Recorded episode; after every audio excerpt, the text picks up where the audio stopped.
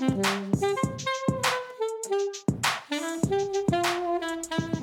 สดีค่ะ ยินดีต้อนรับเข้าสู่ SOS Sustainability 101 นะคะ วันนี้นะคะก็จะนำข่าวมาจาก The Guardian นะคะ ซึ่งเป็นข่าวประจำวันที่ 18 นะคะ มกราคม 2023 นะคะ ข่าวชื่อว่า Revealed that more than 90% of rainforest carbon offsets by biggest provider are worthless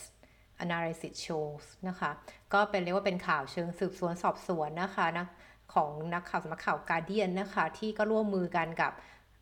ดีไซต์นะคะ ก็เป็นหนังสือพิมพ์ของเยอรมันเหมือนกันนะคะ ที่จะมาเปิดเผยตีแผ่นะคะ ข้อมูลของการที่ปัจจุบันเราพยายามทำ net zero ใช่ไหมคะ net zero carbon เนี่ย ก็เป็นการพูดถึง Verra นะคะ carbon standard นะคะ ซึ่งก็เป็นเหมือน เป็นเป็นเป็นเป็นคนที่คอยรับรองค่ะว่าคาร์บอนเครดิตเนี่ยที่ถ้าเกิดจะเอาไว้ขายเนี่ยมันถูกต้องนะคะมันมันลดคาร์บอนฟุตปรินต์ได้จริง ๆ นะคะ ซึ่งตอนนี้ในในในบทความที่จะพูดถึงมาตรฐานของ Verra นะคะ standard กับ Gold Standard นะคะที่เป็นตัวกลางในการทำหน้าที่ในการซื้อขายคาร์บอนหรือ verify คาร์บอนนะคะ ว่าคาร์บอนเครดิตที่ซื้อมาเนี่ยมันมันได้มันได้มูลค่าตามที่กล่าวอ้างจริง ๆ นะคะ ซึ่งเนื้อหาของบทความเนี่ยค่อนข้างยาวนะคะ แล้วก็เขามีส่วนที่พูดถึงในเรื่องของการเข้าไปสืบสวนสอบสวนนะคะ แล้วก็มีชื่อของมหาวิทยาลัยดัง ๆ ติดโผมาด้วยนะคะ ก็อยากเชิญชวนให้ลองไปอ่านดูนะคะ แต่ฝ้ายจะสรุปเหมือนสั้นๆ คร่าวๆ ให้ฟังนะว่าใจความเนี่ยที่พูดคุยกันเนี่ยคุยเรื่องอะไรนะคะ เพราะเนื่องจากการที่ถ้าใครติดตามข่าว หรือสนใจเรื่อง ESG เนี่ย หรือสนใจเรื่อง climate change เนี่ยคำว่า net zero strategy เนี่ย ก็เป็นสิ่งที่ได้ยินกันตลอดนะคะ ไม่ว่าจะเป็นการพูดว่า net zero ในปี 2050 นะคะ net zero ในปี 2065 หรือไปถึง 2070 เลยนะคะ เราก็จะได้ยินเป็นดีภาษาไทยว่าเป็นคาร์บอนสุทธิเป็นศูนย์นะคะ ทีนี้สิ่งที่เกิดขึ้นก็คือว่าแล้วมันจะเป็นศูนย์ได้ยังไงนะ ก็เป็นคำถามที่หลายคนก็สงสัยนะคะ ว่ามันจะเป็นศูนย์ได้ยังไงล่ะ ถ้าอุตสาหกรรมของคุณหรือบริษัทของคุณเนี่ยต้องผลิตของอยู่แล้ว เพราะว่าการผลิตสินค้าเพื่อมาขายเนี่ยให้ธุรกิจมีกำไรเนี่ย มันก็ต้องใช้พลังงานเนาะดังนั้นถ้าเกิดคุณจะบอกให้มันเป็นศูนย์เนี่ย มันถ้าเกิดคิดง่ายๆก็เหมือนว่าเอ๊ะงั้นคุณก็ต้องไม่ผลิตเลยสิมันถึงจะเป็นศูนย์ซึ่งจริงๆแล้ว ดังนั้นมันเป็นไปไม่ได้เนาะมันต้องมีการผลิต product ขึ้นมา ทีนี้เขาจะเน้นว่าเออไอ้การที่ผลิต product ขึ้นมาเนี่ยทำยังไงให้คาร์บอนที่ปล่อยออกมาจากการผลิต product เนี้ยมันน้อยที่สุดเลยนะคะ มันน้อยที่สุดเลยนะคะ ซึ่งตรงนี้วิธีการที่ควรจะทำอันดับแรกเลยก็คือไปดูก่อนว่าคาร์บอนเนี่ยมันออกมาจากไหน คาร์บอนก็ออกมาจากการใช้พลังงานถูกไหมคะ ดังนั้นถ้าคุณลดการใช้พลังงานเนี่ยมันก็เหมือน1บวก1เท่ากับ 2 คือถ้าเกิดคุณลดการใช้พลังงานไปเนี่ย มันก็จะลดการปล่อยคาร์บอนไปด้วยตัวมันเองอยู่แล้ว เพียงแต่ว่าการลดการใช้พลังงานเนี่ย มันก็ลดได้ถึงระดับหนึ่งอะค่ะมันไงคุณก็ต้องใช้พลังงานจำนวนนี้ต่อให้คุณมีการเปลี่ยนทั้งทั้งพยายามในการเหมือนลด process ที่ไม่จำเป็นในการผลิตออกไปแล้ว มันก็จะลดการใช้พลังงานไปแล้วนะคะ จนเหลือแต่ process ที่จำเป็นแล้ว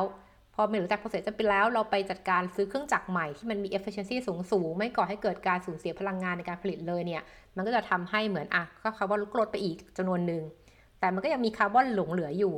นั้นตรงนี้ทำให้เหมือนกับว่าต่อให้องค์กรเนี่ยพยายามที่จะปรับเปลี่ยนกระบวนการผลิตนะ ให้มันลดอะไรที่ไม่จำเป็นออกไป หรือการเรียกว่ายกเครื่องเครื่องจักรใหม่อย่างเงี้ยค่ะทั้งหมดเนี่ยมันก็ยังมีพลังงานเหลืออยู่ส่วนทุนที่ต้องใช้ แล้วพลังงานตัวเนี้ยถ้าไม่ใช่พลังงานที่สะอาดเนี้ย เป็นพลังงานที่ผสมทั้งพลังงานสะอาด พลังงานฟอสซิลผสมกันไปเนี่ยสุดท้ายแล้วอะค่ะ มันก็ยังเหลือcarbon emission อยู่ดี นั้นตรงนี้พอเหลือ carbon emission ตรงนี้การที่จะบอกตัวเองเป็น carbon net zero หรือ carbon neutral ได้เนี่ยคือคุณต้องทำตรงนี้ให้มันหายไป ซึ่งมันก็คือเกิดเกิด keyword ที่เรียกว่า carbon offset นะคะ offsetting เนี่ยก็คือการไปเหมือน offset มาว่าในความเป็นจริงแล้วมันไม่ใช่ศูนย์แล้วนะ แต่เราก็ไปใช้เงินที่เราแก้ปัญหา โดยการเอาเงินที่เรา ได้กำไรมาจากการทำธุรกิจเนี่ยไปไปไปไปจัดการเหมือนไปไปไงนะ ไปชดใช้สิ่งที่เราปล่อยออกมาสู่บรรยากาศที่มันไม่ดีเนี่ย โดยให้เงินกับเออ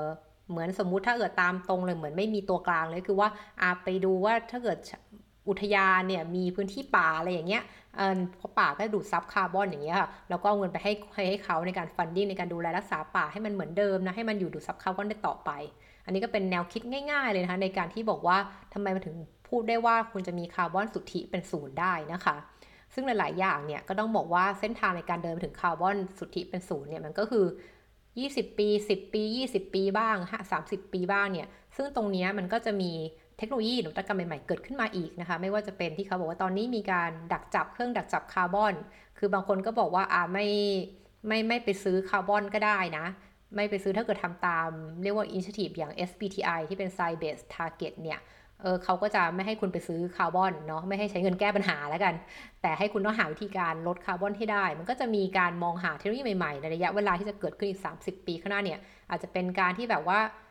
เออทำยังไงให้คาร์บอนที่ออกมาจากการผลิตเนี่ย มันไม่ออกไปสู่บรรยากาศเลย คือมันถูกฝังอยู่ตรงไหนสักแห่งหนึ่งในองค์กรไหมก็มีเทคโนโลยีในการดักจับคาร์บอน เอาคาร์บอนนี้ไปฝังอยู่ในตรงไหนสักแห่งหนึ่งอะไรอย่างเงี้ย ก็มีอะไรที่มันเป็นนวัตกรรมได้อีกเยอะแยะนะคะ แต่อันนี้ก็ต้องเป็นเรื่องที่พึ่งพาอนาคตเนาะแต่การทำงานธุรกิจเนี่ยมันก็ต้องมีการบอกว่าถ้าเทคโนโลยีพวกนี้ไม่เกิดขึ้นเนี่ยคุณจะทำยังไง เลยเป็นที่มาว่า carbon offsetting เนี่ยก็เป็นเครื่องไม้เครื่องมือตัวหนึ่งเรียกว่าหรือตลาดคาร์บอนเนี่ยก็เป็นเครื่องไม้เครื่องมือในการเหมือน matching อะว่าผู้ซื้อก็คือบริษัทเนี่ยที่ปล่อยคาร์บอนออกมาเนี่ยเขาอยากจะใช้เงินแก้ปัญหาเพราะเขามีเงินส่วนเกินอยู่ที่กันไว้สำหรับ budget พวกนี้ใช่ไหมคะมาซื้อคาร์บอน แล้วส่วนผู้ขายก็คือว่าอะ อุตสาหกรรมต่างๆ ที่อันอย่างในเรื่องนี้จะพูดเน้นเรื่องของป่าไม้เนาะเราก็จะพูดแค่เรื่องป่าไม้ แล้วกันว่าถ้าเกิดว่าถ้าสมมติชาวบ้านแล้วกัน เอาสมมติชาวบ้านมีพื้นที่ป่าอยู่ 50 ไร่เลย แล้วเป็นแล้วเหมือนเป็นชาวบ้านท่านนี้ก็ไม่ได้อยากทำการเกษตรได้อะไรก็คือปล่อยป่า ไปให้มันโตไปเป็นป่าที่มันสามารถซับคาร์บอนได้ที่มีต้นไม้ใหญ่คอยดูดซับคาร์บอนเนี่ย คุณก็สามารถไปจ่ายเงินให้ชาวบ้านคนเนี้ย ว่าเนี่ย ฉันขอซื้อคาร์บอนนะฟุตปรินจาก 50ไร่ที่คุณมี ฉันขอซื้อ 5 ไร่นะ ประมาณนี้ตรงนี้ถือว่าเป็นเงินที่ฉันฟันดิ้งไปอะ งั้นเราก็จะได้ว่าหลังฉันก็จะเคลมได้ว่าเนี่ย การที่ผืนผืนป่านี่เกิดขึ้นหรือต้นไม้ตรงนี้โตขึ้นโดยไม่มีใครรบกวนเนี่ย เป็นเพราะสิ่งที่ฉันทำ เนาะมันก็จะใช้หลักการเหมือนกึ่งกึ่งว่าถ้าฉันไม่ไปซื้อตรงนี้ตรงนี้จะกลายเป็นป่าไม้ไม้อะไรอย่างเงี้ยด้วยเนาะเป็น theory of change อะไรอย่างเงี้ยด้วย แล้วก็เน้นว่าให้มันเกิดกลไกตลาดในการที่ถ้ามีผู้ซื้อปุ๊บ มันก็จะมีผู้ขายที่พยายามจะรักทำต้นไม้หรือว่าดูแลต้นไม้ให้เติบโต และทำให้เกิดความหลากหลายทางชีวภาพในพื้นที่นั้นด้วยใช่ไหมเพราะต้นไม้ใหญ่อยู่เนี่ยมันก็ช่วยให้มีพืชพันธุ์สัตว์ป่าต่างๆ อยู่นะคะ ก็จะเป็นเรียกว่า environmental impact เชิงบวกนะคะ แล้วก็ทำให้เหมือนคนในท้องถิ่น ถ้าเกิดมีการให้ indigenous people หรือคนชาติพันธุ์ที่อยู่ในพื้นที่คนดูแลป่าเนี่ย ก็เป็นการสร้างงานให้คนกลุ่มเหล่านี้ ให้เขามีสามารถมีเงินเลี้ยงตัวเอง แล้วก็เป็น empowerment ชนิดหนึ่งด้วยนะคะ อันนี้คือหลักการที่เกริ่นมาคร่าวๆนะคะ แบบง่าย ๆเลยเนาะ ทีนี้เนื้อเรื่องอันนี้ก็คือว่าการที่บริษัทตัดสินใจซื้อคาร์บอนจากใครเนี่ย ถ้าคุณไม่มีเวลาไปนั่งพิสูจน์ ว่าชาวบ้านเนี่ยเขาทำถูกต้องตามมาตรฐานในการซับคาร์บอนไหมต้องไปนั่งตรวจสอบเองเนี้ย ซึ่งเขาก็คงไม่ทำเพราะบริษัทก็ไม่ได้มีความเชี่ยวชาญในการดูเรื่องคาร์บอนอยู่แล้ว เขาก็จะเชื่อถือองค์กรตรงกลางที่ทำตัวเหมือนเป็นกึ่งกึ่งอะผู้ช่วยรับรองเนาะว่าชาวบ้านเนี่ยทำถูกตามมาตรฐานโดยองค์กรนี้ก็จะไปคอยไปเช็คว่า ตรงนี้พื้นที่ป่าเนี่ยที่กันไว้ให้คุณเนี่ยเขาสามารถทำซับคาร์บอนเนี้ยได้ตามที่กล่าวอ้างจริงไหม คือช่วยดึงคาร์บอน ไม่ให้ขึ้นไปสู่บรรยากาศได้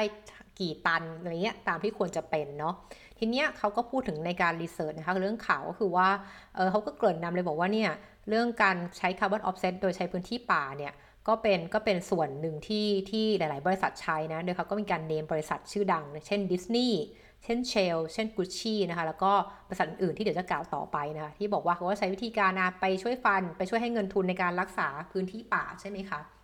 อันนี้ก็คือส่วนหนึ่ง แล้วหลังจากนั้นเนี่ยเขาก็บอกว่า เออ ทีเนี้ยตัวตัว journalist เนี่ยคือ The Guardian นะคะ แล้วก็ d e c i d e ของเยอรมันเนี่ย แล้วก็มีอีกที่หนึ่งเนาะที่ Source SourceMaterial เนี่ย ก็คือ 3 เจ้าเนี่ย ร่วมร่วมมือทำงานใช้เวลา 9 เดือนในการสืบสวนสอบสวนนะคะ คือนักข่าวพวกนี้บางทีก็ บางทีก็น่ากลัวเนาะยิ่งกว่าโคตรตำรวจซะอีกนะคะเขาก็เขาก็ไปทำ research วิจัยในเรื่องของวีล่าอูร่านี่นะคะว่าเขามีการใช้คำว่า standard อย่างไรบ้างนะคะ แล้วก็มันจะส่งผลทบอย่างไรคือเรียกว่าสิ่งที่เวลาช่วยตรวจสอบคาร์บอนที่บอกว่ารับรองได้เนี่ยว่ามันช่วยลดคาร์บอนเนี่ยลดได้จริง ๆ หรือเปล่า อันนี้คือส่วนแรกเลย แล้วเขาก็บอกว่าน่าตกใจมากที่พอเขาไปดูเรื่องของการ offsetting เนี่ยตัวเลขน่ากลัวเขาบอกว่า 90%เขาใช้คำว่า more than มากกว่า 90%ของ rainforest offset เนี่ยคือเครดิตเนี่ยมันเป็น phantom credit คือมันเป็นมันเป็นเครดิตที่ที่ไม่ได้เป็นการลดคาร์บอนจริงๆอะค่ะคือมันเป็นตัวแบบหมูหมูไม่ได้ไม่ได้คุณคุณคุณไปจ่ายเงินซื้อไป แล้วก็ไปเคลมในองค์กรว่าลดคาร์บอนได้เท่านี้ได้เหมือน 90%เนี้ยเออแต่จริงแล้วมันลดได้แค่ 5 ไม่ใช่ 90 เนาะแต่มันให้เกิดความเรียกว่าไม่สมดุลกันของทั้งเครดิตที่ได้ไป แล้วก็ในแง่ของ effect impact จริง ๆ ที่เกิดจากการซื้อ carbon credit ตัวนั้นนะคะ คือเขาก็บอกว่าตรงนี้เนี่ย มันก็เริ่มเริ่มเริ่มเริ่มมีการดูแล เริ่มมีเข้าไปดูแล้วว่า เอ๊ะแล้วคุณไปทำยังไง คือเวอร่าเนี่ย scheme ของเวอร่าในการดูแลรับรองว่า rainforest เนี่ยได้เครดิตเท่านี้คือดูจากอะไรนะคะ คือมันมาเข้าทางองค์กรทาง3องค์กรเนี่ยสามสหายเนี่ยเขาก็มีทั้งไปสัมภาษณ์นะคะ คนในพื้นที่นะคะ ที่ที่บอกว่าเป็นเป็นโปรแกรมของ deforestation avoid deforestation ของของของเวราเนี่ยก็ไปดูมีทั้งนักวิทยาศาสตร์นะคะ ทั้งคนที่ชาติพันธุ์ก็เข้าเป็นอยู่นั้นด้วยนะคะ ซึ่งเขาบอกว่าผลลัพธ์ที่ได้เนี่ยมันมันมันซีเรียสมันน่ากลัวมากเลยนะคะว่า ว่าสิ่งที่เกิดขึ้นเนี่ยมันต้องได้รับการชี้แจงแล้วก็โปร่งใสมากขึ้น โดยเวราเนี่ยก็เป็นองค์กรที่เบสอยู่ที่วอชิงตันดีซีนะคะ แล้วก็ทำเรื่องของมาตรฐาน standard ถึง standard ด้านสิ่งแวดล้อมเยอะแยะมากมายนะคะ โดยเฉพาะที่เกี่ยวเนื่องกับตัว climate action นะคะ ซึ่งในนั้นก็คือคำว่า verified carbon standard หรือ VCS นั่นเองนะคะ ก็จะมีการโดยตัว standard เนี้ยก็มีการ issue นะคะคือว่ามีการรับรองหรือหรือหรือปล่อยให้มีการซื้อขาย carbon credit เนี่ยในตลาดเนี่ยมากกว่า 1,000 ล้าน carbon credit ในตลาดเลยนะคะ โดยทั้งหมดเนี้ยเขาก็บอกว่าสิ่งที่เขาเจอเนาะเขาเจอเนาะคือคือเขาก็บอกว่าสิ่งเขาเจอเนี่ยเขาคือบอกว่ามันมันมีแค่โปรเจกต์แค่จำนวนนิดเดียวเอง ที่อยู่ที่เป็นป่าดิบชื้นของของเวอร่าเนี่ยที่แสดงที่มีหลักฐานที่แน่ชัดนะคะว่าช่วยลดการตัดไม้ทำลายป่าจริง ๆ นะคะ อันนี้เขาบอกว่ามีมี2การการวิจัยนะคะ ที่ analysis เพิ่มเติมเนี่ยก็พบว่า 95 94%เลยนะคะ 94%ของเครดิตที่เกิดขึ้นเนี่ยมันไม่ได้ส่งผลประโยชน์ต่อการลดโลกร้อนเลยนะคะ แล้วก็เขาก็บอกว่าหลาย ๆ อย่างเนี่ยก็มีการ overstate ด้วยซ้ำนะคะ ในการในการที่พูดถึงเรื่องการลดการตัดไม้ทำลายป่าอย่างเงี้ย อันนี้เขาก็บอกว่าจาก analysis ของมหาวิทยาลัยเคมบริดจ์นะคะ ก็บอกว่า ในปี 2022เนี่ยว่า 40%เนี่ยมันมันเป็นการโดยเฉลี่ยนะของของของ project ของเวอร่าเนี่ยมันมันมันมัน overstate กล่าวเกินจริงไปนะคะ แล้วก็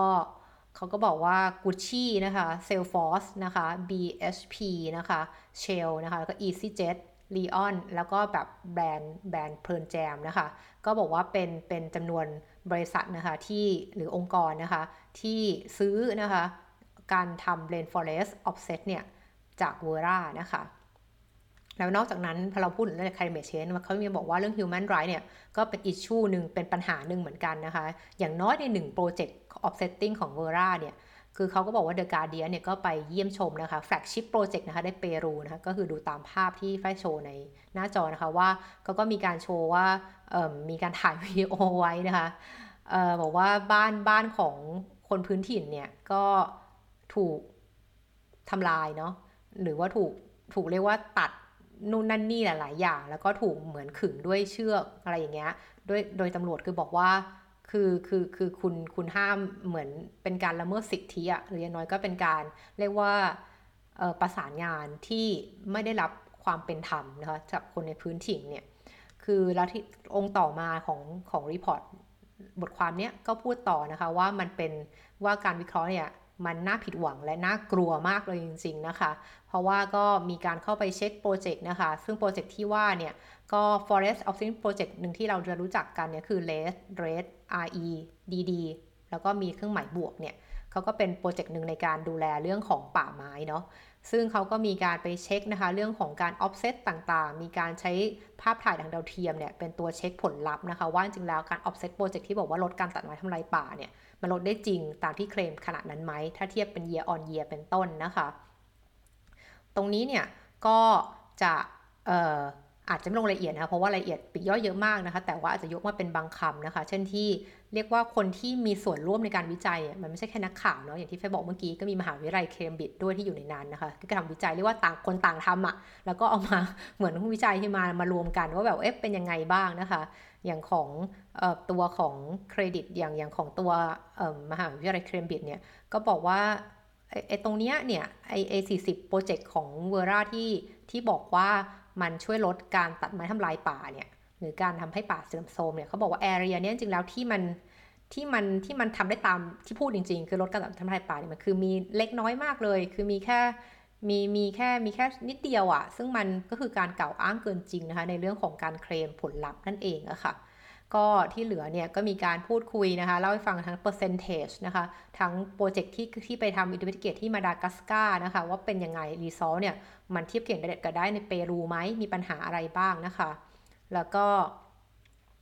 เรื่องนี้คือเรียกว่าในตัวในตัวข่าวสารตรงนี้เขาค่อนข้างเชื่อว่าผลวิจัยที่เขาทำการสืบสวนมาเนี่ยเรียกว่ามีหลักฐานที่รับรองได้ที่เชื่อถือได้ไม่ได้แค่กล่าวอ้างโจมตีเฉยๆนะคะ ซึ่งตรงนี้นะคะมันก็เป็นที่มาต่อค่ะว่าแล้วจะยังไงต่อนะคะ คือทางเวอร่าเนี่ยแน่นอนเฟเชื่อว่าหลังจากการตีพิมพ์ข่าวเนี่ยก็ต้องมีการออกมาชี้แจงเนาะว่าคุณมีการใช้ วิธีการอย่างไงในการ verify ว่าสิ่งที่คุณ standard ที่คุณใช้เนี่ยมันมันโอเค มันถูกต้องจริง ๆ นะคะ มันวัดผลได้จริง ๆ ด้วยนะคะ ใช้เมทอดโลจีอะไรนะคะ แล้วก็ซึ่งซึ่งบางอย่างเขาก็มีการพูดถึงเรื่องของปัญหาจากประธานาธิบดีคนก่อนเนาะที่ไม่เชื่อไม่เชื่อเรื่องโลกร้อนเนี่ยโบซานาโบโซนาโรเนี่ยว่าแล้วมันยังไงคือคือคือมันมันมันมีผลลัพธ์เปลี่ยนแปลงไหมจากตรงนั้นนะคะจากการที่มีการเปลี่ยน นโยบายของทางบราซิลเป็นต้นนะคะ ซึ่งก็มีคนที่บอกว่าอ่าคนที่ให้สัมภาษณ์แต่หลายคนที่อยู่ในบทความเนี่ยก็บอกว่าเออฉันก็เคยทำงานเป็นเป็นเป็นเป็น audit เนาะในการตรวจสอบ project เหล่านี้ในในป่าเอเมสอเมส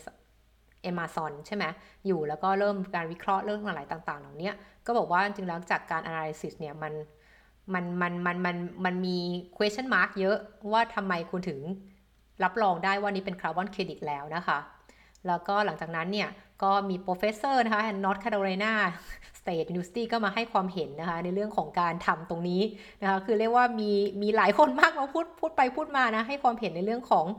รวมๆแล้วคือว่าเออทุกคนมี question marks อะแล้วก็อยากให้ทาง standard เนี่ยมา clear ให้ชัดว่าคือยังไงเนาะก็ก็ก็ค่อนข้างเชื่อถือได้นะคะว่าคนที่มา พูดถึงเนี่ยก็ไม่ได้แค่โจมตีลอยๆต้องการทำลายความน่าเชื่อถือนะ แต่ว่าก็มี evidence base ที่อยากให้ทางเวอร่าเนี่ยเข้ามาคุยด้วย ทีนี้อยากชวนไปดูถึงเรื่องของ มีมหาลัยเนี่ยมหาลัยออกฟอร์ดก็มานะคะ เยอะมหาลัยที่ต่างชาติอื่นๆ ก็มามาเหมือนผสมผสานเรื่องนี้กันเพราะว่าเพราะว่าโครงการของเวอร่าเนี่ยก็ไม่ได้อยู่แค่ในบราซิล เท่านั้นแต่อยู่ในทั่วโลกเลย มันก็เลยมีปาร์ตี้ที่สามารถทำการสืบสวนทำการวิจัยได้มากขึ้นนะคะ ว่าผลลัพธ์ที่เกิดจากการขาย carbon offsetting เนี่ยมันจะลดโลกร้อนได้กี่มากน้อยนะคะ ซึ่งนี้ก็เป็นเรื่องปกติที่คนต้องเช็คเนาะถ้าเกิดบริษัทหลาย ๆ แห่งใช้มาตรการอย่างนี้เหมือนกันหมดนะคะ ทีนี้ต่อมาคือว่าสิ่งที่น่าสนใจคือว่าพอเรื่องนี้ออกไป นักข่าวก็มีหน้าที่ไปยื่นไมค์สัมภาษณ์เนาะบริษัทต่างๆ ที่บอกว่าเป็นหนึ่งในกลุ่มที่ซื้อเครดิตจากส่วนเหล่านี้เนี่ยก็อย่างที่บอกว่า Shell เนี่ยก็บอก The Guardian ว่าเออจริงแล้วเนี่ยเขาใช้เครดิตเนี่ยคือ Shell ก็ยังมีหลักการในการใช้เครดิตเนาะว่ามันเป็นส่วนหนึ่งในการลดผลลบผลกระทบเชิงลบจากองค์กรของตัวเองเนาะ หรืออย่างอย่างอย่างแต่ Gucci, Pearl Jam, BSP แล้วก็ Salesforce เนี่ยก็ไม่ได้ให้คอมเมนต์กับเรื่องนี้นะคะ แล้วก็ตัวที่สิ่งที่น่าสนใจก็คือว่า The Fast Food นะคะ เรียกว่า Fast Food Chain เนาะอย่างชื่อ Leon เนี่ย ก็ไม่ซื้อคาร์บอนเครดิต จากโครงการที่ได้รับการวิจัยนี้อีกต่อไปอะไรอย่างเงี้ยนะคะ แล้วก็หรืออย่างเช่น EasyJet น่าสนใจมาก EasyJet เนาะ คือเขาก็ประกาศตั้งแต่เมื่อ 3 เดือนที่แล้วนะคะ ในข่าวของ The Guardian เช่นกันนะคะ บอกว่าเขาจะไม่ใช้ carbon offsetting แล้ว อันนี้คือน่าสนใจมาก เพราะว่า EasyJet ก็ทุกคนก็ทราบกันว่ามันเป็นองค์กรการบินใช่ไหมมันคือเครื่องบินอะซึ่งเครื่องบินนี้ยากมากในการลดคาร์บอนเนาะ เพราะว่ามันมีปัญหาคือเรื่องน้ำมัน ที่ใช้ในเครื่องบินว่าเป็นน้ำมันมันคือส่วนผสมอะไรเขา EasyJet ก็เลยบอกว่าตัดปัญหาในเมื่อ carbon offsetting เนี่ยมันมีปัญหาเรื่องความน่าเชื่อถือ แล้วก็ไม่ได้ว่าเงินที่ลงไปซื้อ carbon credit เนี่ยที่ก็ไม่ได้ถูกอะ่ะมันใช้ได้จริงแค่ไหนนั้นก็เออไม่ซื้อแล้วงั้นฉันจะเอาเงินทั้งหมดเนี่ยไป funding ในการพัฒนา Zero Carbon Emission Aircraft Technology ก็คือเรียกว่าจะเป็นเน้นในเรื่องของการทั้งทำวิจัยให้การให้การบินเนี่ยเครื่องบินเครื่องบิน Airbus อะไรพวกนี้ มันมี efficiency สูงขึ้นในการใช้พลังงาน คือเรียกใช้พลังงานให้น้อยลง และส่วนหนึ่งก็คือการเน้นเรื่องของ combustion เรื่องของการใช้ fuel เนาะที่บอกว่าการใช้น้ำมันเครื่องบินเนี่ยมันมีน้ำมันที่มันดีกว่านี้ไหมนะในการที่ช่วยลดเรื่องของปัญหาเรื่องการปล่อย carbon emission หรือแม้แต่เรื่องของการพูดถึงเรื่องทำคำเทคโนโลยี carbon capture นะคะการดักจับคาร์บอนที่ปล่อยออกมาจากการที่เผาไหม้ของเครื่องยนต์ ทั้งหมดเหล่านี้ก็เป็นส่วนหนึ่งของเรียกว่าถ้าเมื่อไหร่ก็ตามตลาดคาร์บอนเนี่ย ไม่สามารถสร้างความน่าเชื่อถือให้กับบริษัทได้หรือองค์กรได้ และทุกปาร์ตี้เลยที่เป็นคนตรวจสอบ เรียกว่าพร้อมยอมรับการตรวจสอบจากนักวิจัยข้างนอกเนี่ย เมื่อนั้นเนี่ยมันก็จะมี question mark แหละว่า เอ้ยแล้วมันจะฉันจ่ายเงินไปขนาดเนี้ยแล้วมันไม่ได้เกิดผลลัพธ์จริงๆหรอ แล้วกลายว่าฉันจะซวยไปด้วย เพราะว่าฉันเคลมไปแล้วว่าฉันลดคาร์บอนได้ 90 นะ แต่จริงๆแล้วในความจริงเนี่ยมันได้แค่ 5 นะองค์กรก็จะเสียชื่อเสียงไปด้วยว่าคุณกล่าวอ้างเกินจริงในการเคลมคาร์บอนเครดิตนะคะ แล้วก็บทความเนี่ยปิดท้ายด้วยการพูดถึงคุณบาบาร่าฮายานะก็เป็นเหมือนเป็น director นะคะของเบ Berkeley นะ Carbon Trading Project นะคะ ที่เขาบอกว่าเขาเนี่ยทำ research เรื่องคาร์บอนเครดิตเนี่ยหรือตลาดที่เกี่ยวกับตลาดคาร์บอนเนี่ยมา 20 ปีแล้วอะ่ะคืออย่างที่อย่างที่อย่างที่แฟนอาจจะเคยเล่าไปก่อนหน้านี้ว่าการทำตลาดคาร์บอนหรือคาร์บอนเครดิตเนี่ย ETS เนี่ย Emission Trading Scheme เนี่ย มันมีที่ยุโรปมานานแล้วอะมันไม่ใช่เพิ่งมีเหมือนในบ้านเราเนาะที่อาจจะเป็น 10 ปีอะไรเงี้ยแต่ที่เนี่ยเรียกว่า 30 ปีอะไรทำนองเนี้ยประมาณเนี้ยยี่สิบสาสิบปีเนี่ยเขาก็บอกเขาศึกษาเรื่องคาร์บอนเครดิตมา20ปีแล้ว แล้วเขาก็บอกว่า เอ่อ system เนี่ยมันก็ยังไม่ค่อยระบบเนี้ยมันก็ยังไม่ค่อยฟังก์ชันอย่างที่มันควรจะเป็นน่ะ คือเขาก็บอกว่า เออตอนนี้หลักการหรือหรือเรียกว่า เรียกว่าเรียกว่าการการการที่บริษัทเนี่ยซื้อคาร์บอนเครดิตเนี่ยแล้วก็กล่าวอ้างว่าสามารถลด emission ได้เนี่ย มันมันมันมันมันก็คือการเหมือนกล่าวอ้างเกินจริงแหละเพราะว่า emission จริงลดได้มันไม่ใช่ไงคือคุณลดได้แค่ 5 แต่คุณบอกใน report ว่า 90 อย่างเงี้ยนั่นคือการโกหกแล้วอะอย่างหนึ่งเลย ดังนั้นเนี่ยก็เป็นจุดที่ที่บริษัทเองก็อาจจะเรียกว่าไม่ได้มีความผิดตรงนั้นเพราะเขาเชื่อถือมาตรฐานที่บอกว่าเออมันลดได้จริงๆถูกไหมแต่มันก็เป็นเรื่องที่ เอ้ยมันนี้ไม่ไม่สมเหตุสมผลแล้วถ้าคุณเอาจริงเอาจังเรื่องการลดคาร์บอนใช่ไหมคะ แล้วก็บอกว่าแล้วเขาก็บอกต่อมานะคุณบาบาร่าก็บอกว่าไอ้เรื่องของ rain rainforest เนี่ยการปกป้องการรักษาป่าดิบชื้นเนี่ยป่าต่างๆ ทั่วโลกเนี่ยมันก็เป็นเหมือนเป็นเป็นชนิด